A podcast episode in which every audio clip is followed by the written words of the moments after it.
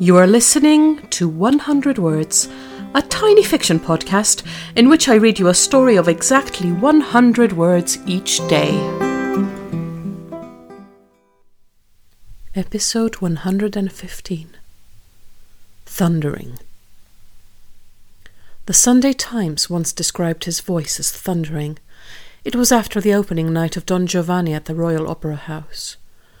Booming, The Guardian called it when he sang Sarastro at Glyndebourne, and several critics have said it's rumbling or resounding or explosive. He's carried each epithet with pride. He's considered one of the most powerful basses of his generation. But right now, all he needs is softness and tenderness, so that he can whisper to the woman next to him that he loves her. And he worries that maybe that's something his meticulously trained voice can't do.